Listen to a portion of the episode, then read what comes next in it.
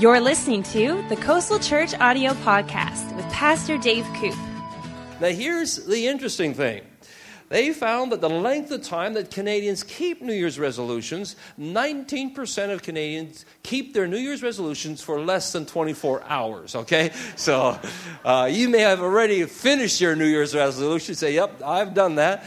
My New Year's resolution was to change my diet, and after one day, I said, Yep, that's over. We're going back to what it was. Uh, 15% do it for one week. 52% for one month, and only 19% do it for the whole year. So that's just trivia, but I guess we, uh, that's where we are with New Year's resolutions.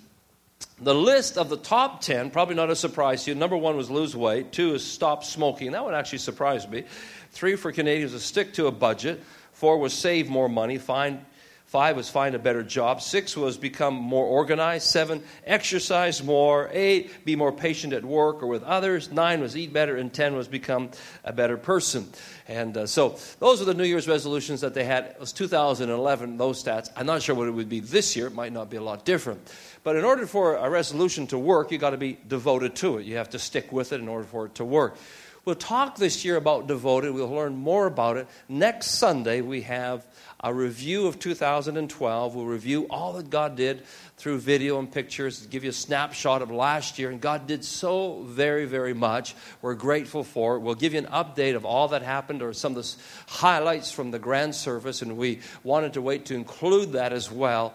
And uh, God did some amazing things. And as we did a lot of work and a big push for those two services, we'll give you an update on that. And then we'll also talk more about what's to come in 2013. But this will be part of it about being devoted fully devoted. What, what's the definition of being devoted? Uh, I put one in your notes there. Being devoted is very loving or loyal, enthusiastic or enthusiasm for a person, for an activity, or for a cause. If you're devoted to your wife, or you're devoted to your spouse, your boyfriend, your girlfriend, or your children, then there's this enthusiasm. You're, you're, you want to be. There's, it's loving, it's loyal. Devoted is a very warm, rich word. If I said she is devoted to her children, we could put other other words in there, it would mean she's loyal to her children. She's faithful to her children. She's true, or she's consecrated, or she's committed. She's dedicated. She's devout to her children. She's affectionate to her children. She's caring. She's admiring of her children. Those would all be synonyms of the word devoted, devoted to her children. They, I don't know who came up with this, but apparently the most devoted parents in the animal kingdom are the penguins, the emperor penguins. Did anybody see the movie, The March of the Penguins? Anybody see that movie? Good number of you have. If you haven't seen that, it's a good movie to watch. It's really entertaining, but it's also very inspiring and informational. These penguins uh, are, you talk about devoted, they are devoted parents. The mother, of course, gives birth to this egg, and the egg is hatched during the winter time. Now, oh, they got the picture up there. There you go. You see there? That there. This is the penguins. Perfect. Now, the dad is on your left there, and you can see he, he's got this egg here that he's holding up on his feet. And she gives birth, of course, to the egg, and then she shuffles it over to him and he holds it on his feet there. They have to do that in a minute. If they take more than a minute or so, the egg is going to freeze on the ground and the life is lost. So they, they have to be pretty quick at moving it over there. And they, it's really cute to watch him. And he, and he puts it up there on his feet and he's holding this egg. And, uh, and uh, he keep, keeps it warm, wraps his feathers around it, and he has to kind of sit on this egg, so to speak, or he's actually standing, but that's where he holds the egg. Now, he, he doesn't hold it for a couple hours, he doesn't hold it for a couple days, he doesn't hold it for a couple weeks. By the way, just so you know, it's 60 below zero, it's in Antarctica, it's in the winter, and it's freezing cold. I mean, it's colder than Regina, it's that cold, okay? So it's, it's cold. And he has to do this for two months. Now that's what I call devoted. For two months, well, where's the where's she go? She goes back to the sea and she goes fishing. He has to be pretty. Uh, well, he, he's on a fast. He basically fasts for two months, and he's got this ache on his feet the entire time. That is dedication. Guys, if you've ever had to get up and you know rock a baby to sleep at night, and you thought, oh, you know, maybe your wife poked you. Sometimes my wife would do this. She'll say, "Dave, it's your turn. Get up and feed." Well, I couldn't feed the baby. I could get up and change the baby, rock the baby. But uh, and I oh, I thought was such a sacrifice compared to this. No, this guy for two months, he's holding that egg there, and they, they get in the huddle, all the men, and they kind of take turns going in and out of the middle of this huddle, and and they and they're for two months holding it. Interesting side note, you know that the the way the, the female penguin chooses a male penguin, they have to be faithful, but she also wants a fat one. She wants a fat husband. So there you go, guys. Faithful and fat, devoted and fat. So he's, because she figures the fatter he is, the more, the better chance he has of going on a two month fast to watch over the egg. So he watches over this egg. And then after two months, she went out fishing. She got super fat. She comes back, and then she takes over and she begins to feed the fish and, and, uh, and so forth to the little penguin. Now he's born. And so there's, there's just this picture of incredible devotion loyal, loving, faithful, committed, devoted. If you live a devoted life, there's much more life produced through your life. Jesus said in the parable of the sower that if we would be devoted, I'm paraphrasing here, but devoted, if that, if that seed and that's, the soil was devoted to that seed, there'd be 30, 60, or 100 fold. And God really wants our lives to have that kind of replication. It's exponential a devoted life yields a multiplication of life. But if we are not following his principles, not following his ways, we can actually have a wasted life. But a fully devoted life produces so much more life. And that's what God has in store for us as we follow Him. And that's His word for us, really, in 2013, that we'll be fully devoted followers of the Lord. A fully devoted life produces much, much more life. There's a number of examples of people in the Bible that Jesus challenged to live fully devoted lives. One he challenged in Luke chapter 10. Uh, if you have your Bibles, you can go to Luke chapter 10 this afternoon. Would you say with me, Thank you, Lord, for the book of Luke? We love God's word here. We honor God's word and we treat it with high esteem. Luke chapter 10 and. Uh, in this story here that I'm going to mention, it's a parable of the Good Samaritan. And you know the story. A lawyer stood up and asked him in verse 25, Teacher, what do I do to inherit eternal life? And he said, Well, what's written in the law? What is your reading of it? And so he answered, You shall love the Lord your God with all your heart, with all your soul, with all your strength, with all your mind. That sounds pretty devoted to me. All your heart, all your soul, all your strength, all your mind. Love God with all you've got. That sounds pretty devoted to me. And your neighbor as yourself. And Jesus said, You have answered rightly. Do this and you will live. Do this and there will be, if I can use this, a multiplication of life if you do this. Live that fully devoted life and watch what will happen. From there, he gives them the example of the Good Samaritan. And he challenges the lawyer on that. In Luke chapter 18, we have another story Jesus challenged somebody to live a fully devoted life. And it's a rich young ruler. And he comes to Jesus and he says, Good teacher, what shall I do to inherit eternal life? And, uh, and he tells him, you know, he asks him, Why do you call me good? No one is good but one, that is God. You know the commandments do not commit adultery, do not murder, do not steal, do not bear false witness, honor your father and mother. And the rich young ruler says, uh, All these things I've done from my youth. So when Jesus heard these things, he said to him, you uh, lack one thing sell all that you have and distribute to the poor, and you'll have treasure in heaven, and come follow me. Sounds like one thing you lack, you're still not fully devoted. You're still hanging on to things. Sell it all, distribute to the poor, and come follow me. Now, this would not have made him broke. He would have not, he would not have ended up in poverty row. Whatever giftings and callings he had that made that wealth in the first place, God would have just multiplied it more. More would have flowed through him to the hurting. But the sad thing is, this guy walked away. He was the rich young ruler, but decided not to live fully devoted. And as a result, the life that could have flowed through him to the hurting, to the poor, and who knows where else, got stifled. The most rewarding life, folks, is to live fully devoted to Him, and your one life can have a multiplication of effect on many other lives as we live sold out for Him. Here's a good example of somebody who does live a fully devoted life in the Word, and that is a guy by the name of Stephen. So if you have your Bibles, go to Acts chapter 6. Now, he's an interesting guy. I, I like Stephen. He's, he's amazing. When I get to heaven, I want to talk to him. He is the first martyr in the Bible, in the New Testament, and he lays down his life. You talk about being fully devoted. Stephen is fully devoted. It says here, uh, Acts chapter 6. Stay with me this afternoon. Thank you, Lord, for the book of Acts. We're glad for this book. All right written by Luke the doctor. Dr. Luke wrote this for us.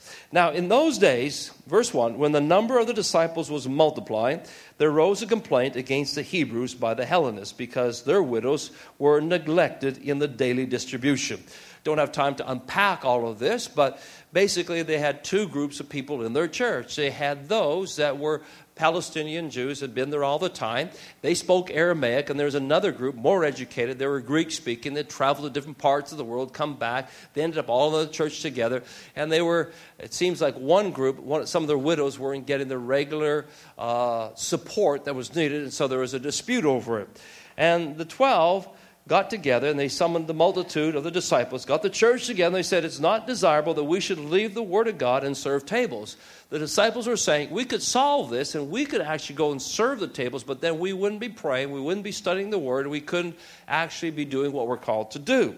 Therefore, brethren, seek out men from among you, seven men of good reputation, full of the Holy Spirit and wisdom, whom we may appoint over this business. But we will give ourselves continually to prayer and to ministry of the word. And the saying pleased the whole multitude, and they chose Stephen, a man full of faith. We won't read all the other names because we're focusing on Stephen today. A man full of faith. He was full of faith. He was full of the Holy Spirit. He was full of faith. He was full of power. He was full of wisdom. Good guy to have on your team, full of faith. You know how, how do you get faith? Faith comes by hearing God's word. You read God's word, you hear God's word. Faith comes by hearing, and hearing by the word of God. So he must have been reading the word quite a bit. Then it says in verse 7 Then the word of God spread, and the number of disciples multiplied greatly in Jerusalem, and a great many of the priests were obedient to the faith. Something happens when lay people get released and get involved. These people got involved. They said, Hey, we'll help serve. You don't have to do it all, disciples. We'll help do this. And they jumped in and they helped. Then in verse 8, it says, Stephen, full of faith and power, did great wonders and sign among the people. So not only was this guy serving and helping, he was praying for people. You know, you don't have to be a pastor to pray for somebody. You don't have to be, you know, an elder or have a position in a church to pray for somebody. The Bible just says, lay hands on the sick. Those who believe, lay hands on the sick and they shall recover. This, you have the same Holy Spirit living in you as the next person does. It's the Holy Spirit that flows through us. And we're released. We're commissioned to pray and help other people. And this is what Stephen was doing. He was praying and the power of God was flowing through him and it got the attention of some of the leaders, and they got nervous about it. And so they set him up, and they spread false lies about him. They said that he had been telling others that the temple was going to be torn down, and they, and they gave him all these accusations. And we read that as we go along in this story. Verse 13, they also set up false witnesses who said, This man does not cease to speak blasphemous words against the holy place and the law. For we have heard him say that this Jesus of Nazareth will destroy this place and change the customs which Moses delivered to us. And all who sat in the council, looking steadfast at him, saw his face as a face of an angel. There was something that was reflected out of Stephen. They just saw, ah, there's something about this guy. He was full of faith, full of the Holy Spirit. He was a fully devoted follower. You know, when you're fully devoted and you just are passionate about something, God seems to find you. He found Elisha when he was plowing the field, he found Peter when he was fishing, he found uh, Matthew when he was tax collecting. He, he finds people that are busy and passionate. And, and Stephen was, he was committed. He was devoted in many ways, devoted to his community because he had a good reputation. Uh, you know, it's good to have a good reputation in the community. It's good to have a good name. He said, How do I get a good name? You pay your bills on time. You show up to work on time. You're nice to your neighbors and you, you just live right. And, and uh, this is Stephen. He, he's devoted to that. He's devoted to his church. He serves in his church. He's devoted to God. He's devoted to Christ. When he's stoned later on and he's dying, he looks up and he sees the Lord uh, standing there beside the Father. And he, he's, he has such a desire to follow Jesus. He, he preaches about him. He's devoted to God's word. In chapter 7, the whole chapter is his message and it's captured there. It's the longest message we have in the book of Acts. And he just goes from Abraham all the way up to Christ, and he explains to them that, the, you know, you, you guys are talking about the temple, but remember that God spoke to Abraham, and he wasn't in the temple, he was in the Ur of Chaldees. And remember, God spoke to Moses, and Moses was in the temple. He does a great job of just showing again and bring them into really that we are the temple of the Holy Spirit. So that's his message. And at the end of the message, they, they're really upset with him, and they don't have a cause, but he's executed. He dies for his faith, and he's the first martyr that we have in the New Testament. And when he's there and he's executed, there's somebody standing there who's watching it, who's encouraging this execution. He's not throwing any stones, but he has all the people leave their valuables, their coats and stuff at his feet. He's watching over them, and his name is Saul. Saul would change his name to Paul and Paul, as you know, would become the greatest advocate or the greatest preacher, and he would take this gospel to the then known world. Stephen was an example of somebody who was very devoted. I like the fact that he was devoted to God's word. And we want to be more devoted to God's word this year. So we're going to do something a little bit different at Coastal this year. And uh, one of the things, if you have your bulletin, uh, maybe just pull that out, and uh, you'll see in the bulletin on the on the little flip piece here. There's a piece that a flap on the bulletin, and there's a verse. It says January memory verse. This is Psalm 119, verse 45, where it says, "I will walk in freedom, for I have devoted myself to your commandments." Another translation says, "To your precepts." And when we walk in God's ways, when we walk in His precepts, when we walk on the trail that He has for us, we can walk in freedom. You, you follow the news that all these guys that ski out of bounds and they have to go find them? you know, they, they, they say, no, no, I don't want to ski inbounds. I want to ski out of bounds. And I'll be free and I'll get some fresh powder. And then you find out, no, I'm trapped down in a gully and now we have to send the North Shore Rescue Team to find me. And uh, that's, you know, kind of like that way in life. If you ski inbounds, if you stay on the trail, you have freedom. And sometimes they say, oh, the freedom's on the other side. No, God says, I'm not doing this to be mean. I'm not doing this to be controlling. I'm doing it so you have life and you can enjoy freedom. And here's how it works stay within these, these, these uh, uh, boundaries that I have for you so you can enjoy life. So this is a great verse. I will walk in freedom, for I have devoted myself to your commandments. So this is the January memory verse. It's also on your handout today. Now, here's the deal this is the gold level. One verse a month. That's the gold level, okay? Now, if you want to be the platinum level, we'll give you a verse a week. So, the gold level, you'll memorize 12 verses by the end of the year. That'd be pretty good. And I gave you a nice, easy one for January. I mean, that's not that long. We can do that for next week or at least for the month. Now, if you want to be the platinum level, we'll give you one every week. That way, you'd have 52 verses in one year. I don't know about you, but I did not memorize 52 verses last year. I like to memorize 52 verses this year. Our interns have to memorize about 100 verses in their internship. Our children church, in children's church, they memorize verses. So I just thought it'd be a novel idea that we'd memorize verses and be fully devoted. And so you, you can have the gold level, one verse a month, or you can have the platinum level, one verse a week. And so you get to make that choice, whatever works for you. Uh, but we'll give you the verse of the month will be there. You can tear it off, and you'll find the others on your notes. And every week we'll get a fresh verse, and nobody's going to check up on you. There's no report card. You don't have to write them all out at the end of the year. Oh, that would be an idea. Last Sunday of the year, you have a test. Attendance was low this week for some reason. no, you guys would be there, you'd know. Yeah. Anyhow, another thing we want to do is memorize the books of the Bible. I just thought it'd be a good idea that we knew all the books of the Bible. Uh, maybe we do, maybe we don't. Uh, and then, you know, the kids have these little songs that they sing to memorize the books of the Bible. And Pastor James was telling me that his daughters, they've learned all the Old Testament prophets, the major prophets and the minor prophets, and they sing songs to. I thought, we could do that. I thought, man, can I list all the major prophets of my?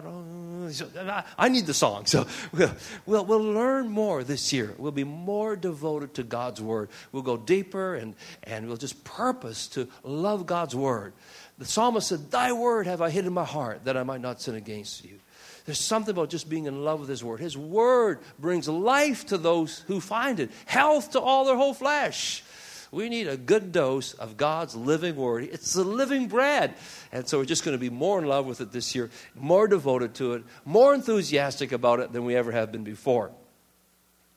In order to do that, we have to put aside some selfish desires because be devoted means dying to selfish desires. Any athletes who's devoted to their sports, don't they usually have to say no to some things? If you're an Olympic athlete, you'll say, you know what? I want to get to the Olympics and I want to be an Olympic rower. Well, you probably have to say no to some events. You have to say no to some diet things, and you, you have to make some. You have to say no to some things because you're you're devoted to something else.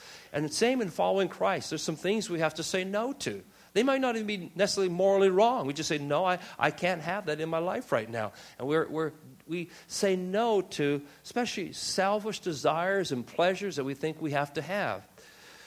John Rockefeller said this, and he knew a lot about having things. He said, I cannot, I can think of nothing less pleasurable than a life devoted to pleasure. Let me say that again. I can think of nothing less pleasurable than a life devoted to pleasure. I'll put up a picture of a fellow who, was, who devoted his life to pleasure. All he really wanted in life was more. He wanted more money, so he parlayed inherited wealth into a billion dollar pile of assets. He wanted more fame, so he broke into the Hollywood scene and soon became a filmmaker and star. He wanted more sensual pleasure, so he paid handsome sums, sums to indulge his every sexual urge. He wanted more thrills, so he designed, built, and piloted the fastest aircraft in the world. He wanted more power, so he secretly dealt political favors so, skill, so skillfully that two U.S. presidents became his pawns. All he ever wanted was more. He was absolutely convinced that more would bring him true satisfaction. Unfortunately, history shows otherwise. His life ended up emaciated, colorless, sunken chest, grotesque fingernails, rotting black teeth, tumors, innumerable needle marks from his drug addiction, Howard Hughes died believing the myth of more. He died a billionaire junkie, insane by all reasonable standards. He lived for more. And he wasn't living a life to lay down his life. It was a life of get all I can. I want to experience it all. I want to consume it all. And we live in a world and a culture that sends that message. If, if you have more, you will have better life. Jesus said, no, no, it's the upside down kingdom. It's a different way. If you lay down your life, lose your life, then you'll find life. Living a fully devoted life to Christ produces 30, 60, or 100 fold of life for you. 2 Corinthians 4:11 says, "For we are all we who live are always delivered to death for Jesus' sake, that the life of Jesus may also be manifested in our mortal flesh." If you want more of the life of Jesus to radiate through you, then we lay down our life. And Paul said, I'm always dying to what my flesh would like. Have you found that to be true? You find like, Sometimes you just have to say no, no, no. Your flesh, it's kind of like a car with a bad wheel alignment. Ever been in a car with a bad wheel alignment and you, you go down the road? If you take your hands off the steering wheel, like for five minutes, you're in the ditch.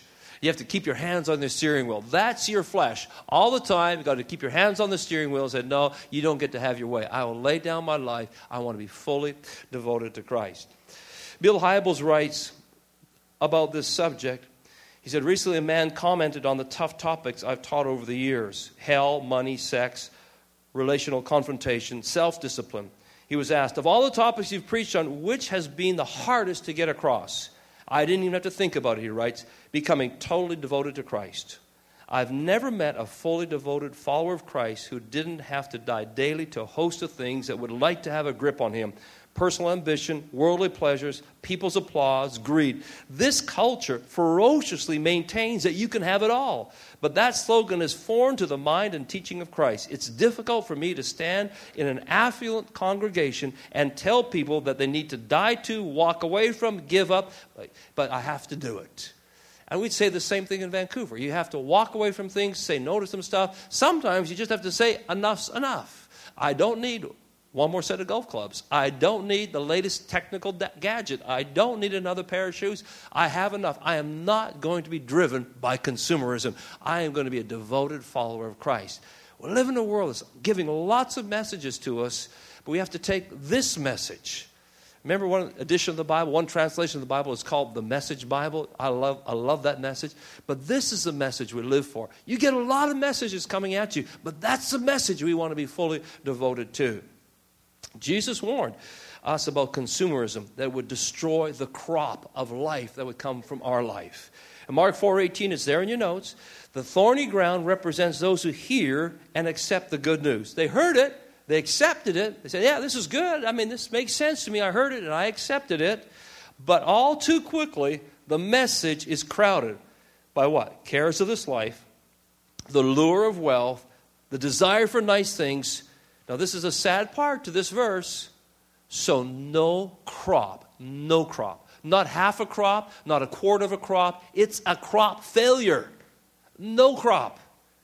Nothing is produced because what? And we, isn't this what we live in? The lure of wealth, the cares of this world. Sadly, many hear and accept but there's not an abundance of life produced from their life because they're not fully devoted. These things have snuck into their life and choked out the very life that God wanted to have come from their life. Stephen, he laid down his life.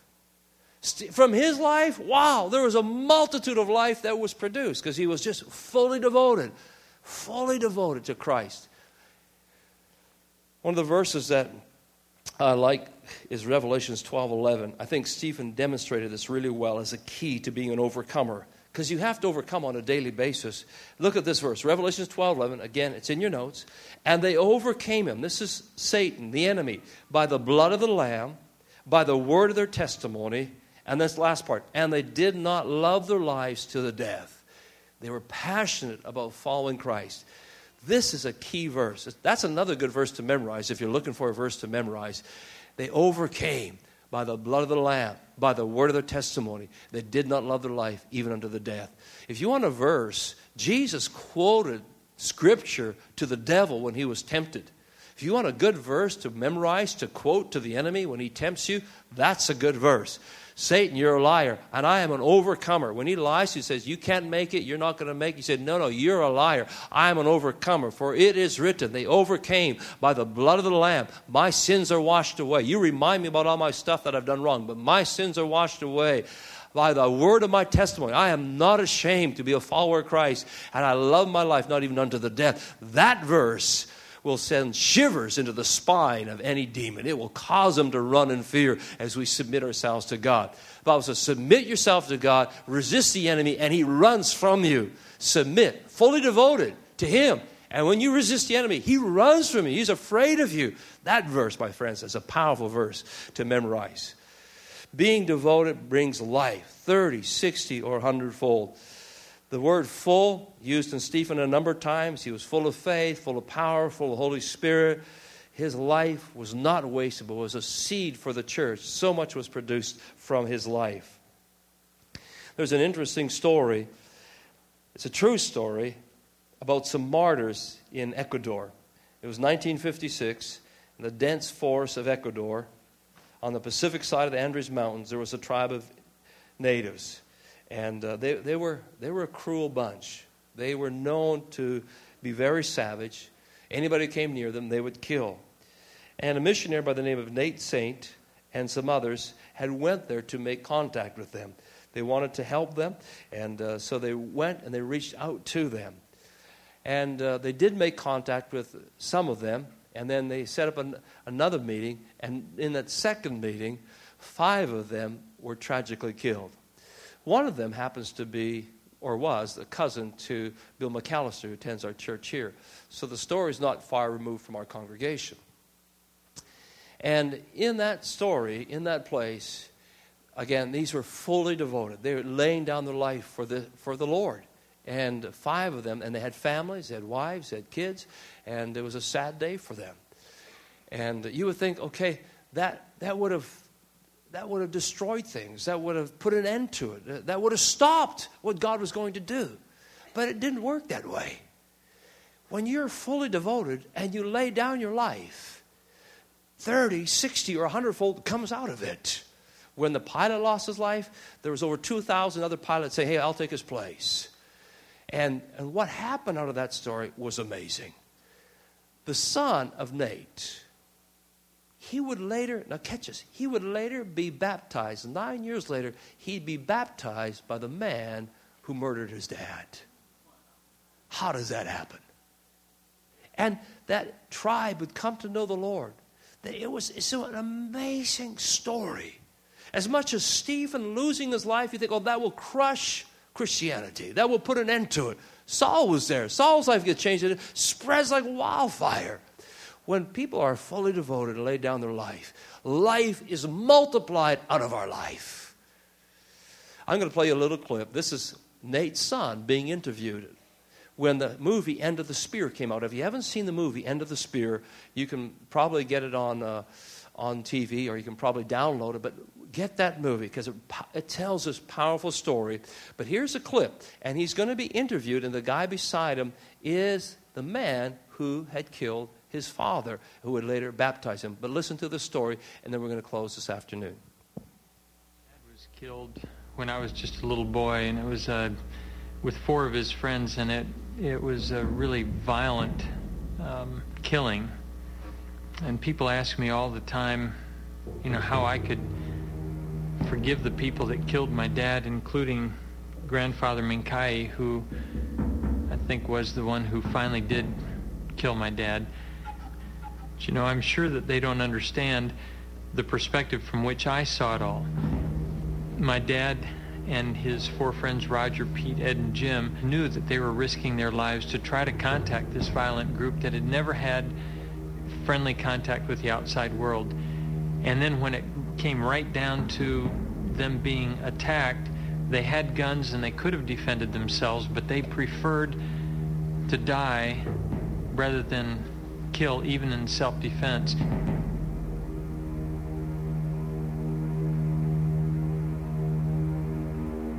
My aunt was living with a young girl from the Waodani tribe who had fled. My mom went on praying for the Waodani, and then Aunt Rachel went back in to live with these people for the very first time as outsiders.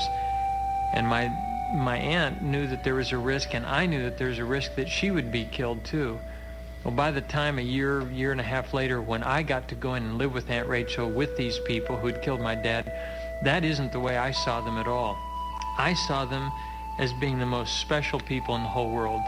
I mean, why else would my dad have been willing to die for them, my mom go on praying for them, and my aunt risk her life for them? People think it's so amazing that I would forgive Mincaye, but you know, in their culture, because he killed my family, it was my right and my responsibility when I grew up to kill him or his family. But when I went in to live in the jungles, I was just, oh, eight or nine. And I didn't have any of the skills that I needed to live in the jungles. And Mincaye, I went to my Aunt Rachel and he's, he said, what's wrong with, with Steve? They call me Baba down there. What's wrong with Baba? He doesn't know how to make poison for his darts, how to, he, does, he can't make darts. He doesn't know how to use the blowgun. He can't track animals. He said, he doesn't know anything. He said, who's going to teach him how to live? And my aunt said, you having speared his father, who do you say should teach him to live? And he came back and he said, me having speared his father, now I say I myself will teach him to live. But you know, in doing that, because he had started walking a new trail, he had no idea. I was just a little boy. He had no idea whether I was going to walk God's trail or whether I would use the skills that he was teaching me to come back and kill him. But he forgave me what he assumed I would grow up to do because he had begun walking this new trail. So really, if you look at it in the reality in which it took place, the forgiveness that he was willing to believe that I had given up my vendetta against him and then gave me the skills that I would need to carry it out if I didn't give it up, his was maybe the greater forgiveness than mine. It's a great story. Your verse there 1 Peter 2 1 and 2, the last verse, becoming fully devoted is a process. Look how this applies to that story. Therefore, laying aside all malice, all deceit, hypocrisy, envy, and evil, they had to lay that aside. To be fully devoted, you have to lay stuff aside. In this story, never, never would have happened unless they laid that aside, speaking as newborn babes, desire the pure milk of the word that you may grow thereby. To be fully devoted is a process you grow. You hear in that story, they said he was walking a new trail. They didn't talk about the way, they said call it the trail. In their words, they call it the trail. The greatest trail you can walk on is a trail where Jesus leads the way. He said, I am the way, I am the trail, I am the life. No one comes to the Father but by me. It's an amazing story because these, these natives, they left their trail. They were having about 60% of their men would die. There was a high death rate because they would be just the life of war and anger that they lived in. And when this movie was filmed, it was not too long after it was released, after the Columbine massacre. And when this grandfather came, they had him speak in one of the conferences, and his message, he says, The anger that I see in this country is the anger that we had in our tribe. You, you're killing one another, you're on the wrong trail. Let me tell you about a trail the trail of Jesus. This is the trail that you have to be on. He says, walk with somebody. If they're not walking on the trail, take them by their hand, lead them down their trail. That's what we did. And you'll find that I, he was wearing a black shirt. He said, My heart was just black. But there is something very powerful, and it is the blood of Jesus. He said, You wash your clothes, but he says, This blood is powerful than whatever you have to wash. It washes the blackness out of your heart. And when you walk down this trail, you will have a peace, and you'll have a love, and God will restore your communities. Coming from the jungles of Ecuador into North America with a message that we still need today in our concrete jungle. To walk a different trail, to walk the trail of our Lord follow him to be fully devoted and to experience life. That tribe experienced life. This man experienced life. And there's an abundance of life that will come out of your life if we're fully devoted. So, God this year is challenging us as a church to be fully devoted, passionate, loving for Him. Thank you for listening to this podcast. If you would like to download free notes from this message, then visit our website, www.coastalchurch.org.